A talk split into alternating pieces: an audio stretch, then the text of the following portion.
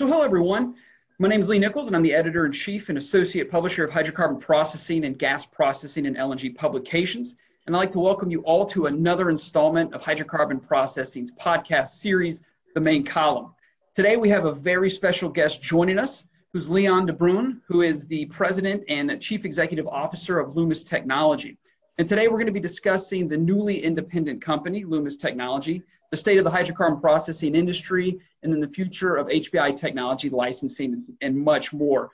Um, before we get started, though, I'd like to remind you that you can subscribe to the main column podcast by clicking on the subscribe button on the podcast's homepage or by using your smartphone and saying, hey, Google, Alexa, or Siri, subscribe me to the main column podcast. So, with that, I want to tell you a little bit more about our guest today. Leon de Bruyn is the president and chief executive officer of Lummus Technology, where he's responsible for the strategic direction of the company and leading all aspects of Lummus's global performance. He also serves on the board of directors of Chevron Lummus Global, a joint venture between Chevron and Lummus. Mr. de Bruyn joined Lummus in 1993, and during his career with the company, he's built executive experience in the downstream refining and petrochemicals industry through technology development and licensing, catalyst supply and engineering, procurement, and construction activities. So without further ado, I'd like to welcome our esteemed guests.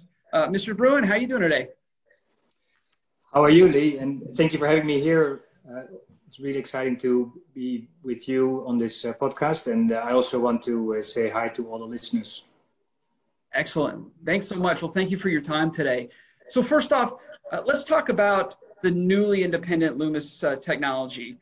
Um, so you you've now became an independent company after being part of a larger uh, publicly traded EPC companies for decades. So can you speak a little bit to that, you know, becoming an independent company and some of the benefits and challenges, and of course some of the rich, interesting history of the company, because I believe y'all are well over 100 years old, correct? Well, not me personally, but our company is, yeah. uh, so we did a little bit of uh, research, Lee, and uh, we found that Walter E. Lummus founded the Lummus company in 1907, so a bit over 100 years uh, ago, as you pointed out. And uh, as we marched to our uh, day one as an independent company, uh, several of our employees got really excited and uh, consolidated our history into a book uh, that was distributed among all our staff on day one.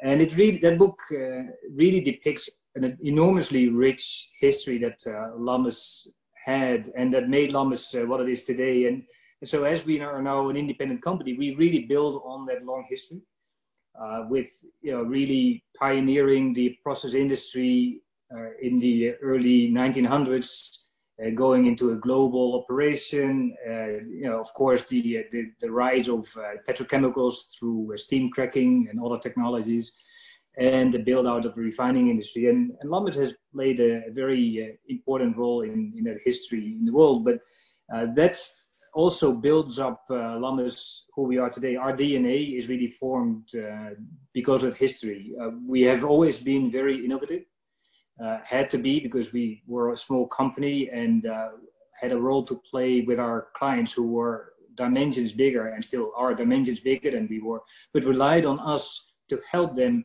uh, improving their assets and investing in new assets to really meet the demands of the energy market.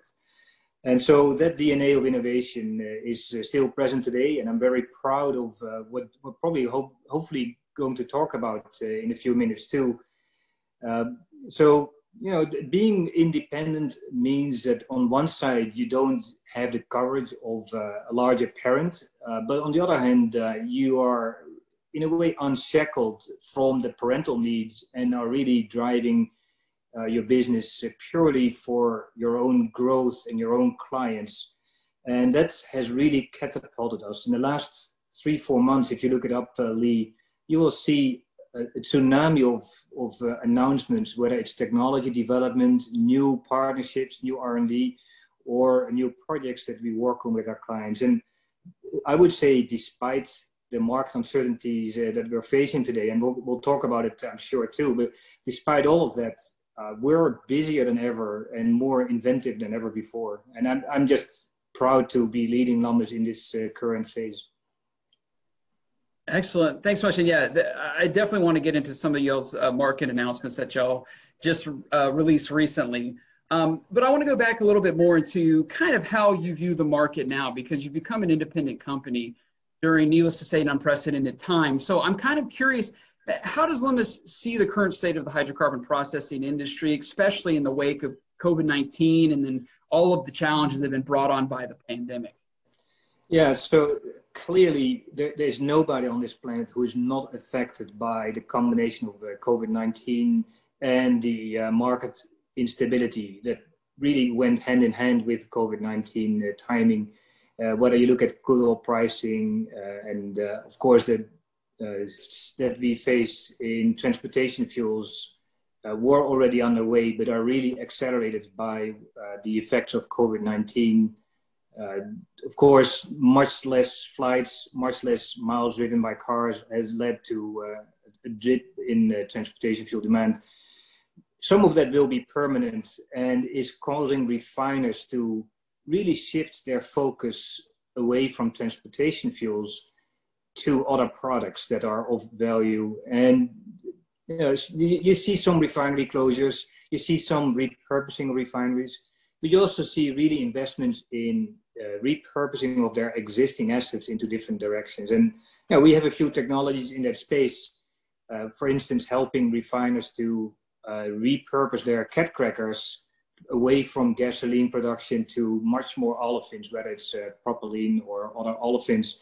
Uh, we have this, this technology together with uh, IOCL INDMAX, which, by the way, thank you uh, for giving us the best refinery technology of the year award uh, not too long ago. but it, it's really a testament to where I think our industry is headed.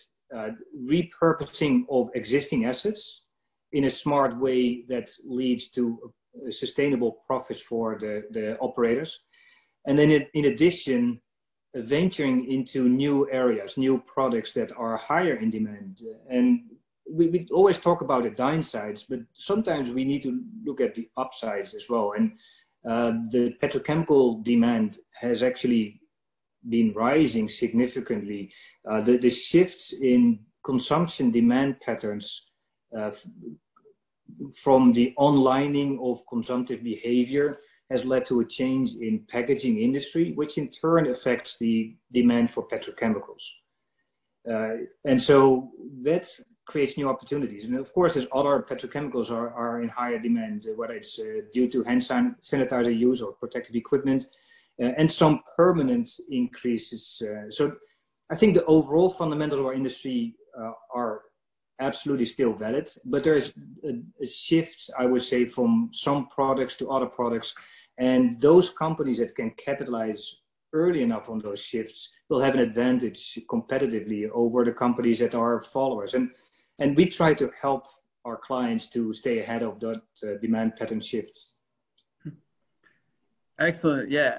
And, and that's kind of where I want to go with this next, these next couple of questions, because I want to talk to you a little bit more about the energy transition and all the different types of uh, processing technologies that kind of go into that. So I'm kind I'm, I'm kind of curious. So where do you see, or or what is the role of the hydrocarbon processing in industry companies in the energy transition? And I guess more specifically, uh, how can technology licensors um, and developers like Lummus promote better sustainable operations for refiners, for petrochemical companies? Yeah, great question, Lee. And, and I would say because of the, the events this year, that has come much more to the forefront than we would have anticipated uh, a year ago. Uh, so uh, clearly, our technology licensor as uh, and, and Lummus Technology, certainly we, we, are much more in tune with our clients than ever before. Uh, we are helping them, uh, partnering with them, and have been recently significantly, but I think that is now amplified by the current situation. So I, I, just want to call out a few examples, if you bear with me. Uh, our crude to chemicals initiative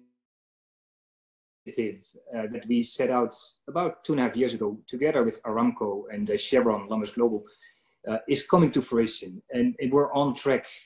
Uh, to meet the ambitious goals that were articulated by Mr. Amin Nasser back in 2018, we are on track to deliver the performance, so the high yield of petrochemicals with virtually no fuels from a refinery, combined with lower capex, lower opex, and commercializing this technology in a very short time frame. We, we have sold our first license and you know, we, we see this partnership between operators and technology developers like ourselves uh, becoming more important to meet the shifts in the demand patterns that we just talked about.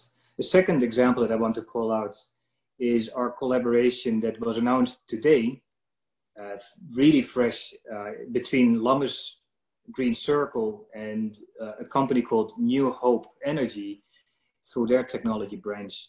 And that is a collaboration in waste plastics turning to petrochemicals. And it's, this is really what we see in the next two decades. Uh, plastics are often used as single waste, single use and turn into waste, uh, either landfill or incineration, or worse, uh, end up in the oceans. And we see the opportunity to turn that waste plastic into a feedstock. Uh, and our partner, New Hope, has been operating on this for almost a decade. And so they have shown that it can be done sustainably and economically. And we're working with them to scale that up from their current operations, which is already, to my knowledge, the largest in North America.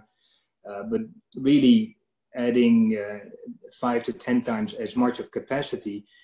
And that is a pioneering effort uh, that I think is a, a symptom of where the market is. The market is looking for a diversification of feedstocks for petrochemicals, but also a solution for the growing waste plastics uh, uh, issue. And this partnership addresses both on both ends. If you can turn waste plastic into a feedstock for a petrochemical site, you on one side solve the plastics issue, on the other side, uh, you displace fossil fuel use with a recycled hydrocarbon, and uh, that leads to a better utilization efficiency of your fossil fuels and hopefully a longer benefit of our fossil fuels in this planet. So that's the second example. And then the last one uh, is something that I might be too old for, Lee. Maybe uh, this is more for your generation.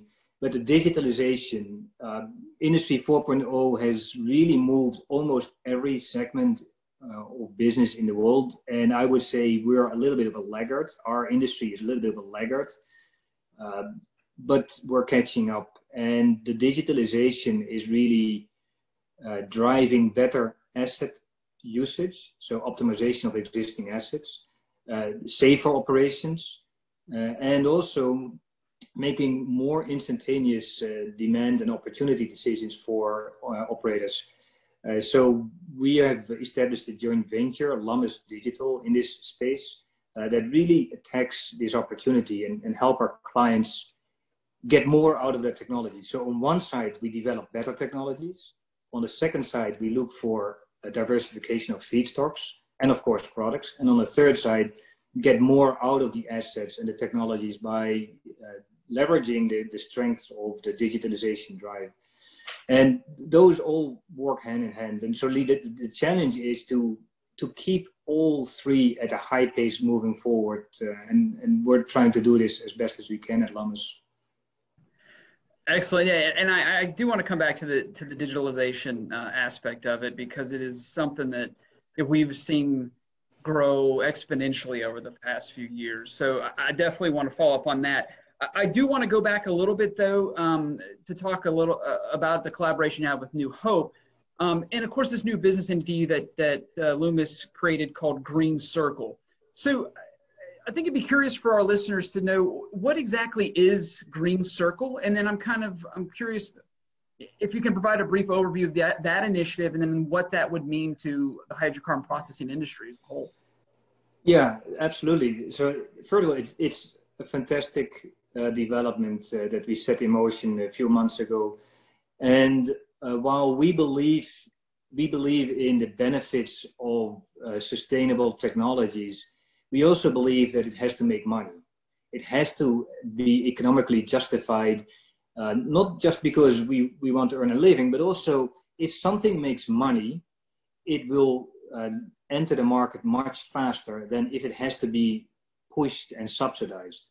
So with that in mind, we established Green Circle as a uh, entity, uh, its own profit center, to really develop technologies in the sustainability, in the circular economy space, um, to make money and have a self-propelling effect on R&D.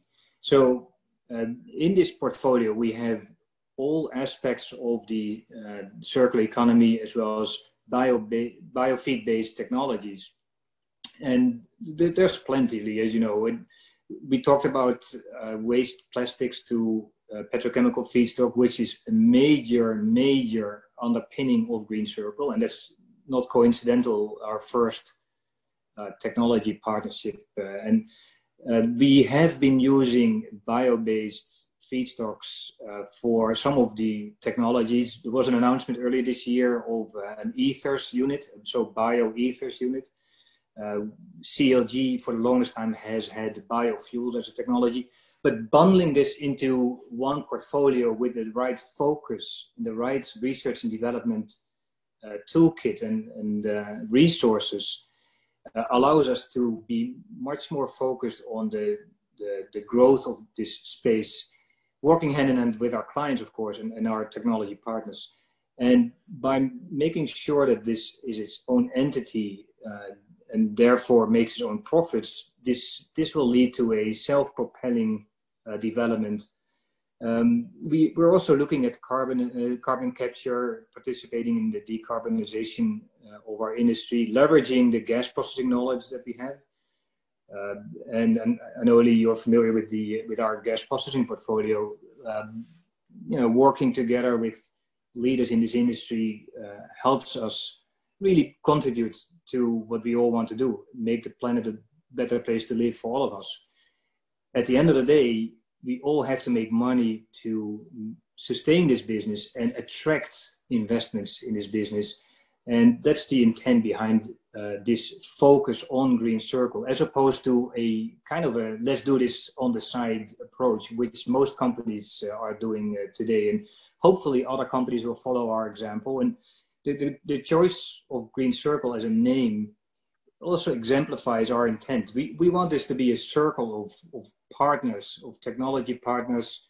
Uh, we don't want this to be just Lummus. We want to really leverage the strengths that a lot of players have in the industry and have a bit of more of an, uh, an open sourcing uh, and, and, collaboration uh, with the intent to make the world a better planet together. Excellent. Yeah, I, I was curious about the name, how y'all chose it. So I'm glad you I'm glad you mentioned that. Uh, and so let's talk then about the Green Circle Initiative. And of course, um, you mentioned a little bit about uh, the collaboration that you're doing with New Hope Technologies, um, which, uh, for those listening, it, it's basically developing uh, plastic waste conversion technologies, I believe, based on thermal pyrolysis. So I'm, I'm curious if you can just provide some more details about that partnership. And then, of course, what are the goals and that ultimate benefits you're trying to develop with New Hope Technologies? Yeah, so it, it it's fantastic. Uh, I, I actually went to their site yesterday to to witness their operations, and they have perfected the intake and sorting of plastics uh, to make it a, a, a attractive feedstock uh, to, as you say, through pyrolysis oil feed uh, steam crackers or other refining petrochemical installations, and uh, they they really have been operating this for about 10 years, uh, first in a, in a smaller scale, now in a commercial scale for the last year or so, and have really ambitious plans to invest, which evidences uh, to us uh, one, it works, two, it's economical, and three, they are driven to really make a difference in the world. And you know, if, if you speak with uh, with their CEO uh, Johnny Combs, you, you will see his passion to really drive this as a business and at the same time make the world a better place. And that's really close to my heart. So in our partnership, we bring uh, both our strengths. So I, I, talked about New Hope's experience in operating uh, as well as uh, processing expertise. Uh, we of course bring our skills in scaling up technologies, uh, uh, working them into existing assets, whether it's petrochemicals or refining, or putting the the subsequent uh, processing steps uh, behind it. And so it's a natural marriage between, I would say, somebody who knows everything there is to know about waste plastics processing and, and a company that knows everything there is to know about process technologies. it's a natural ma- marriage to really combine these uh, skills, and, and that's exactly what we're doing. So we're we're really supporting them in their new investments, uh, and they are supporting us in marketing this uh, across the globe. And you know, today is day one of our uh, marketing. We're still a little early, but hopefully a year from now, Lee, you and I speak again, and we say, "Wow, this really took off. This really had a lot of interest from the market, and we are helping our customers, uh, whether these are processing customers or waste uh, side uh, customers." who want to really solve the waste plastics uh, issue and see it as an opportunity as opposed to a problem. No, excellent. It, it, it's a fantastic story. So I hope I hope in, in a year we'll, we will come back and do a, do a follow up. Um, I do want to ask and go back. I kind of want to go back to the, the digitalization um, aspect you mentioned. And so we've all seen what digital transformation, digital technologies can do for operators. I'm kind of curious then what can it do for a technology licenser? Yeah, so there's a lot of aspects, Lee. So one thing that we really have to get our heads around, and, and as I mentioned, I'm a bit, uh, I'm born in the wrong generation to really comprehend how to do it. But I, I see how big data uh, can capture plant operating data from all of the live plants.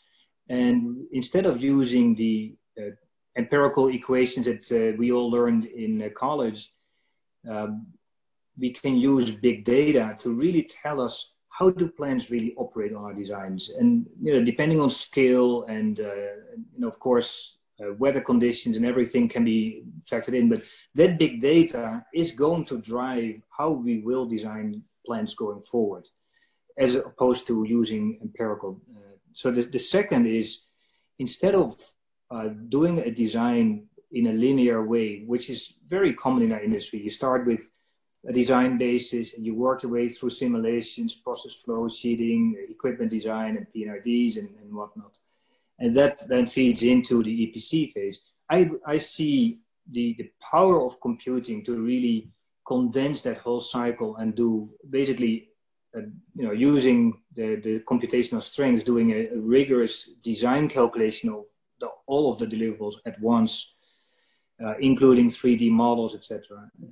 Another aspect, Lee, is uh, something that we set up uh, just over a year ago in Bahrain, uh, a uh, mock-up plant operating room. So there's a there's a it's like a training room where operators can sit behind panels that look the same as in their operating rooms in the plants but instead of uh, having a live plant behind it, there's a computer behind those panels. And this allows them to really operate a plant in a uh, digital twin mode. It's like a, like a flight simulator, but for uh, petrochemical installations and refining installations.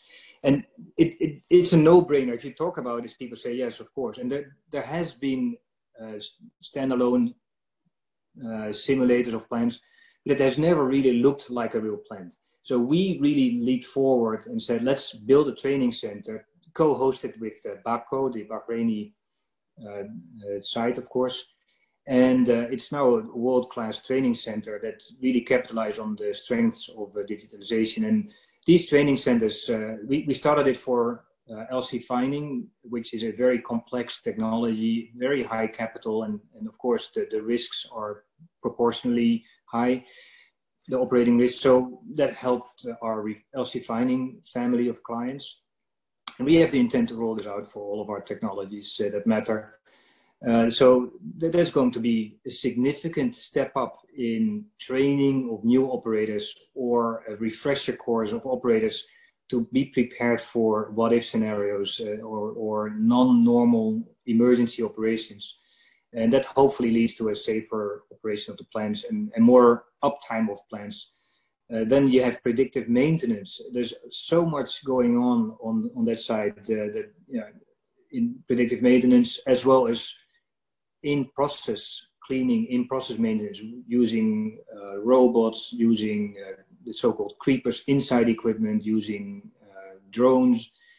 Uh, that could never be done just by by the human hand. And that is going to lead to, again, more safe and reliable operations. And that's going to help our clients get more out of their assets. And I'm just renting a few examples that uh, that we really are working on. And then more recently, this is where you, know, you can turn a negative into a positive and you have a double win. COVID 19 obviously limits movement of people, uh, has an impact on where we can dispatch our staff. At the same time, our clients need to move forward with their plans, uh, whether it's startups or, or restarts after a maintenance shutdown. And so in the last few months, we've had multiple plant startups where most of our staff were in their home offices using wearables and other smart digital products uh, where our, our clients had operators in the field wearing these, these wearables, the, this, the smart equipment, uh, and were in real-time contact with our engineers who normally would be on site if it wasn't for COVID-19. But because of the situation, they were homebound, and we we really linked to the the, the client's operators uh, in real time and were able to help them start up uh, safely. And this this is done now uh, repeatedly. So there's there's all these um, aspects that are developing. I would say faster in some cases. The, of course, propelled by the situation we're facing.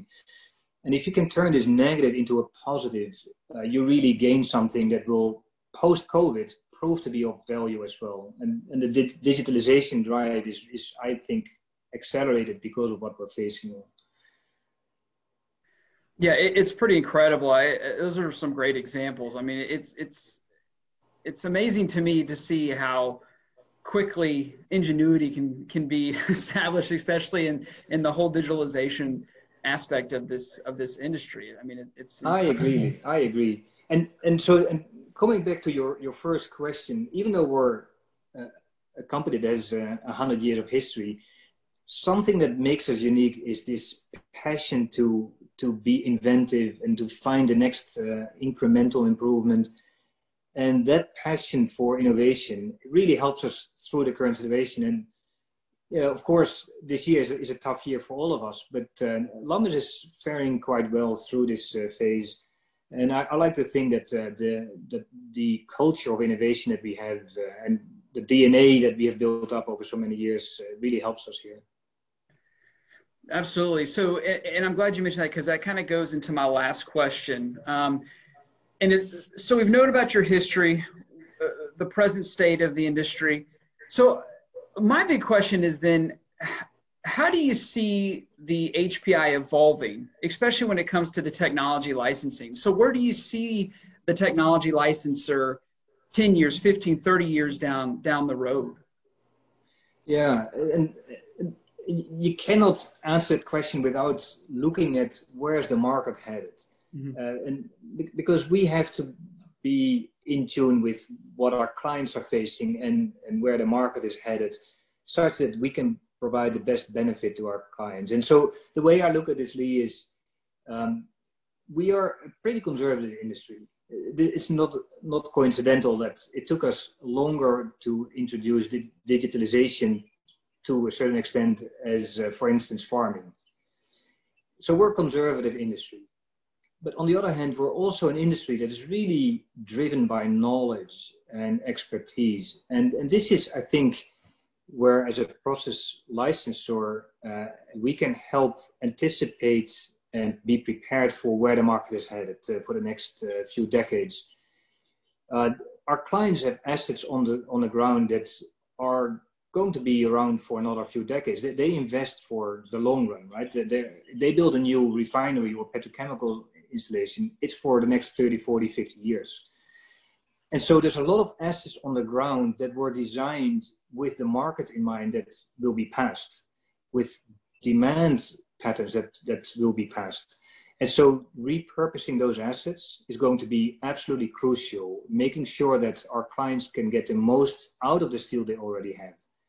And whether that means a, a revamp or a, a complete repurposing to be seen, but clearly you see already um, in the last uh, 12 to 18 months, you see a lot of announcements where, uh, for example, refineries are really repurposed for biorefineries, or where, as I mentioned, uh, cat crackers are repurposed away from gasoline to petrochemical products, olefins. And I expect this to really play a more important role going forward, certainly for the next uh, couple of decades. Uh, and then you, know, you also see that while there's a there's a decline, relative decline at least, of transportation fuel demand versus crude production, uh, there's an increase of petrochemical product demand. So that logically leads to more crude to chemical pressure. Both the push by the crude producers who want to diversify the outlets of their crude and have an inherent benefit in finding other homes for their crude oils, but also a pull by petrochemical uh, consumers because petrochemicals growth will lead to uh, feedstock competition and having a diversification of their feedstocks uh, will be beneficial for them. So you see a push and a pull that leads to uh, more crude to chemicals. And uh, having invested heavily in the last uh, two, three years in this space, capitalizing on what we already had uh, and working well with Aramco and Chevron in this space is going to, I think, be a game changer for the next 10 to 20 years. And we won't be seeing th- these installations by the dozens because they are massive, they're very large, and uh, you know, I expect that it's a, going to be a narrow space for only a few players, and being there first really, I think, puts Lummus technology at the forefront of this wave. And then we talked about waste plastics, but more generally, I think the world, as we see the, the growth of the population and especially the growth of the middle class in Asia, and then of course population growth in, in Africa for the next uh, 10, 20 years, uh, I believe uh, predictions are that Africa will double its population in, in about uh, 20 years, which is incredible. So that's growth of demand by the growing middle class population is going to drive more petrochemical product demand, which is also going to drive more uh, need for feedstocks as well as production of waste streams. You cannot sustain this unless you couple those two like we are now doing with New Hope. But there, there will be a dozen of other ways to couple waste streams into circling them back into the consumption uh, cycle.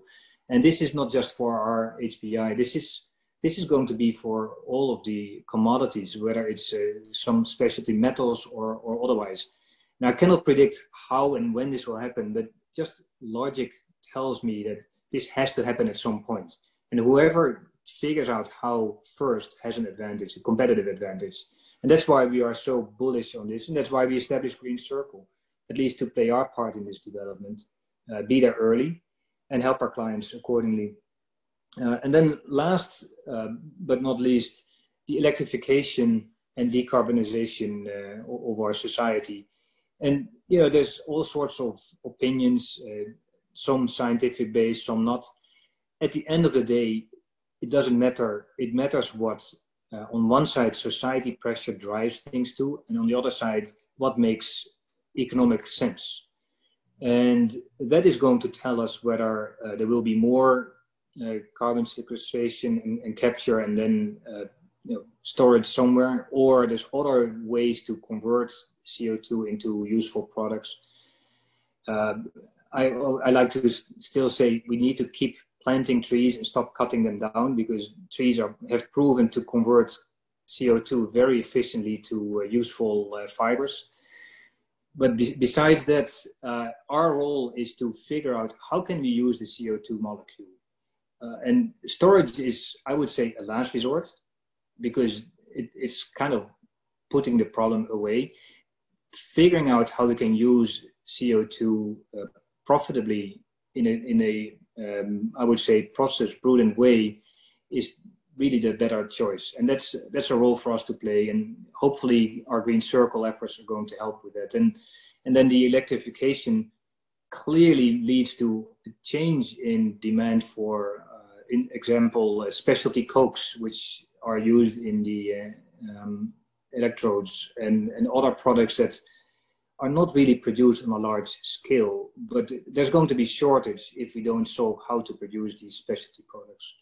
And uh, you know, we we anticipate is we have developed our needle coking technology, but there's other technologies that will pop up, I'm sure, to play in this space. So this decarbonization electrification uh, drives are going to be important too. And you know, this is like any forecast, right, Lee? It, it's it's only valid for today, and, and it may change. But clearly, if you apply logic, there's a certain amount of predictability in in our next uh, few decades. The, the only thing we don't know is when. Absolutely. Well, it's some extremely interesting stuff, and and I really appreciate your time, Mr. de Bruyn, for for chatting with us uh, for this podcast. Um, I think we could probably chat with you for four or five more installments on these kinds of topics. So, uh, but we know you're a busy guy, so we really, really want to appreciate you some carving out a few minutes for us uh, for the the main column podcast. My pleasure, Lee. And you know, this is a passionate subject for me. I could talk for hours. Uh, this is a, this is, but this is truly a, a, a time where we see dramatic changes and where we can really make an impact uh, to the market and to society if, if we contribute it right. And, and Lummus Technology is uh, committed to doing exactly that. Absolutely. Well, thank you again for your time today. And we really want to thank you for listening to Hydrocarbon Processing's latest installment of the main column. Have a great rest of your week. Thank you.